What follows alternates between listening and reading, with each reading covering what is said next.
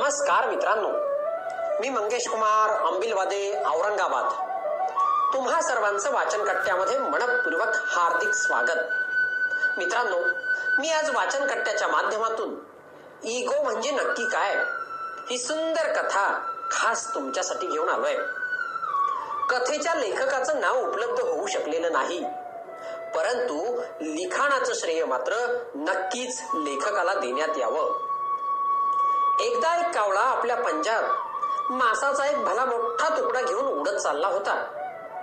त्याचा विचार होता की एखाद्या शांत जागी उतरावे आणि तो मासाचा तुकडा मस्तपैकी घट्ट करावा.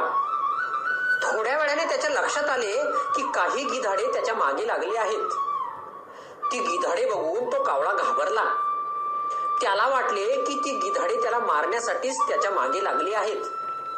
त्या गिधाडांच्या तावडीतून सुटण्यासाठी तो कावळा आणखी जोरात आणि आणखी उंचीवरून उडायचा प्रयत्न करू लागला. पण त्याने त्याच्या पंजात धरलेल्या मासाच्या जड तुकड्यामुळे हे काही शक्य होईना. कावळ्याची चांगलीच दमछाक झाली. त्याला काही फार उंचावरून उडता येईना. एक गरुड ही गंमत बघत होता. शेवटी तो गरुड पक्षी उडत उडत कावळ्याजवळ आला आणि म्हणाला का रे बाबा? काय भानगड आहेस?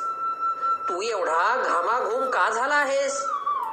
तो कावळा म्हणाला हे गरुडा ही गिधाडे केव्हापासून माझ्या मागे लागली आहेत? ती माझ्या जीवावर टपली आहेत. त्यांच्यापासून बचाव करण्यासाठी मी आणखी उंचावरून उडायचा प्रयत्न करतो आहे. कावळ्याचे हे बोलणे ऐकून तो गरुड म्हणाला अरे ती गिधाडे तुझ्या मागे नाहीत. तर तुझ्या पंजात असलेल्या मासाच्या तुकड्यासाठी तुझ्या मागे लागली आहेत. तो तुकडा जड असल्यामुळे तुला फारसे उंचावरून उडता पण येत नाही. फेकून दे तो मासाचा तुकडा. आणि बघ काय होते ते. कावळ्याने त्याप्रमाणे केले. त्याने तो मासाचा तुकडा आपल्या पंजामधून सोडून दिला. मागे लागलेली सगळी गिधाडे त्या मासाच्या तुकड्याकडे गेली.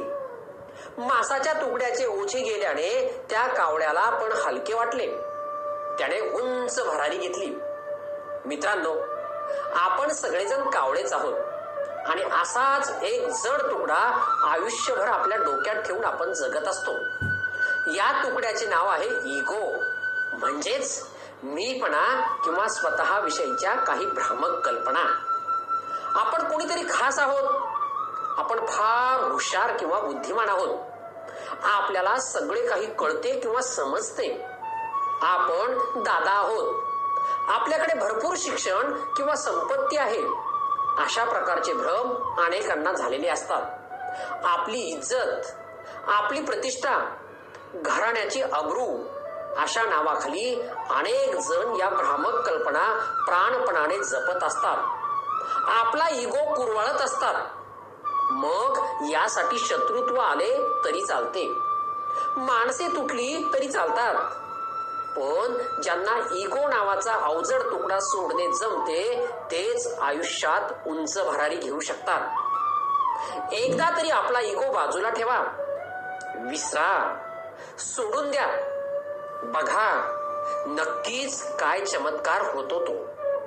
धन्यवाद.